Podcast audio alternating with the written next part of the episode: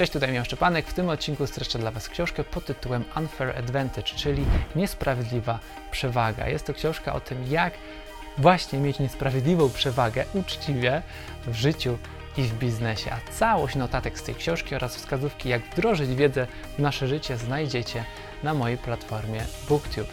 Zanim zaczniemy, moją pasją jest czytanie książek rozwojowych i przekuwanie tej wiedzy w działanie.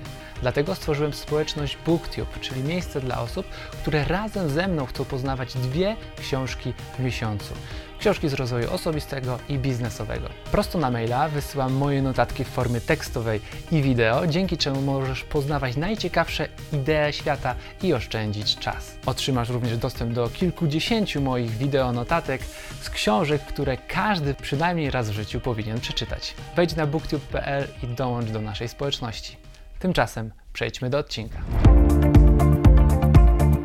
Autorzy zaczynają od tego, że mamy wszystko, czego nam potrzeba, aby odnieść sukces. W książce znajdziemy pięć niesprawiedliwych korzyści czy też przewag, które możemy mieć nad innymi, albo inni mogą mieć nad nami, jeżeli chcemy osiągnąć jakiś sukces. Pierwsza rzecz, która jest niesprawiedliwa z zewnątrz patrząc, to są pieniądze. Ktoś może mieć pieniądze na start biznesu i może szybciej wystartować.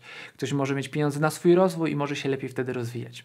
Z drugiej strony, możemy popatrzeć na to w inny sposób. Jeżeli nie masz pieniędzy, to co się dzieje? Jesteś bardziej kreatywny, bo musisz działać z tym, co masz.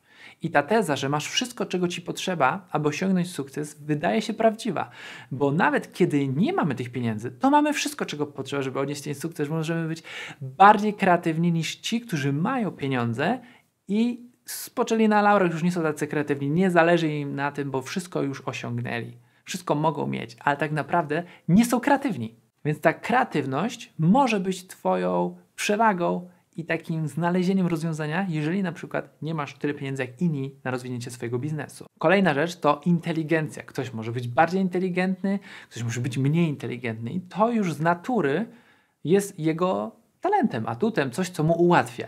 Ale to znowu nie determinuje tego, że ktoś, kto jest mniej inteligentny, nie osiągnie sukcesu. Kolejną rzeczą to lokalizacja. Ktoś może być w dobrej lokalizacji i odpowiednim czasie.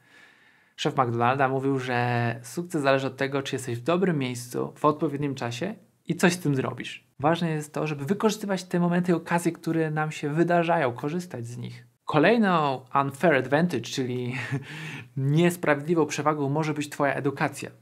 Masz lepszą edukację, już wiesz więcej niż od innych. Jednak warto też popatrzeć na coś innego. Nie musisz mieć formalnej edukacji, żeby mieć przewagę właśnie nad innymi. Możesz mieć doświadczenie, ekspertyzę, którą sam zdobywasz. Prowadząc na przykład bloga, masz większe doświadczenie w tworzeniu kontentu od osoby, która tego nie robi. Masz lepsze doświadczenie w pisaniu, wysławianiu się i tak dalej. Kolejna rzecz, którą autorzy podają, to jest status. Na przykład Elon Musk ma dużo większy status niż jakiś początkujący przedsiębiorca. Jeżeli on rozmawia z jakimiś kontrahentami, to oni w ciemno mogą wejść z nim w współpracę. I to jest właśnie ta unfair advantage. Ale zastanówmy się, co to dla nas oznacza. Każdy z nas ma swoje unikalne talenty i mocne strony. I właśnie w te mocne strony powinniśmy, moim zdaniem, rozwijać i skupiać się na nich, bo to może być nasza przewaga nad innymi. Dzięki temu, że nie będziemy przejmować się tym, czego nam brakuje, ale tym, co już mamy i co mamy tak naprawdę lepsze od innych. Dla mnie na przykład to nie jest przechwalanie się czy coś, ale ja zawsze lubiłem występować przed kamerą. Jak byłem małym chłopcem, to dostałem pierwszą kamerę i już nagrywałem jakieś programy telewizyjne. Jest to dla mnie coś naturalnego. Ktoś powie, że to jest niesprawiedliwe, że on czegoś takiego nie ma, że nie ma takiego flow. Ja to potraktowałem jako moją mocną stronę i zacząłem to rozwijać. W tym momencie nie jest dla mnie problemem włączenie kamery i mówienie do kamery. Jest to coś, co ułatwia mi tworzenie kontentu i rozumiem osobę, która chce zacząć nagrywać od zera i musi przejść ten cały proces.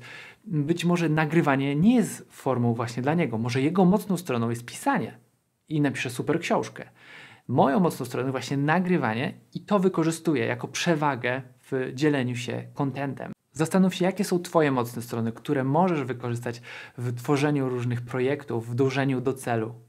Stawiaj sobie takie cele, które nie będą dla Ciebie harówą i startowaniem od zera, yy, naśladowaniem innych, tylko stawiaj sobie takie cele, które będą naturalnym rozwinięciem Twoich mocnych stron. Chodzi o to, aby iść po ścieżce najmniejszego oporu, żeby nie tachać za sobą wielkich kamieni, trudności i uczyć się teraz na przykład nagrywania przed kamerą, tylko aby na przykład odkryć to, że Twoim powołaniem jest pisanie lub nagrywanie podcastu, gdzie nie trzeba być przed kamerą, tylko łatwiej Ci wtedy komunikuje z ludźmi poprzez podcast i stworzy najlepszy podcast. Hej, dzięki za zapoznanie się z tymi fragmentami notatek. Jeżeli chcesz poznać więcej ciekawych idei z tych książek, wdrożyć wiedzę w swoje życie, to dołącz do BookTube'a, link pod tym filmem, do społeczności ludzi, którzy chcą wdrażać wiedzę z książek w swoje życie. Do zobaczenia w następnym odcinku.